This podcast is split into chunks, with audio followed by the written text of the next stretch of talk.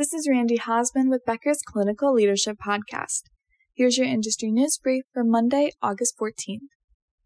First, UC Health is moving to a site leadership model where a registered nurse leads each hospital. Mercy Health West Hospital's CNO, Jennifer Jackson, DNPRN, will rejoin UC Health as its VP of Operations, West Chester Hospital site leader, and CNO, effective September 11th. The CAO position in UC Health's hospital division is being transitioned out. Terry Graw, RN, is the VP and CNO of University of Cincinnati Medical Center. That role will now be the site leader for the hospital. Rob Wyhe, the previous CAO of UCMC, is now the system-wide COO of UC Health's hospital division.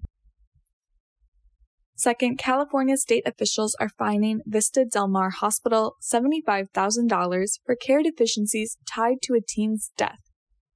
The 15 year old patient died by suicide at the Behavioral Health Hospital last year. It was his second suicide attempt in less than a week. The California Department of Public Health investigated and says the staff failed to properly monitor the teen and report signs of his depression. State officials say the hospital placed the patient in immediate jeopardy. In their correction plan, hospital leaders say they took numerous actions to remedy the care deficiencies. This includes retraining staff and creating a checks and balances system to ensure care protocols are followed. Beckers has reached out to Vista Del Mar Hospital for comment. We will update the online article as more information becomes available. Third, COVID 19 related hospital admissions are rising for a fifth straight week.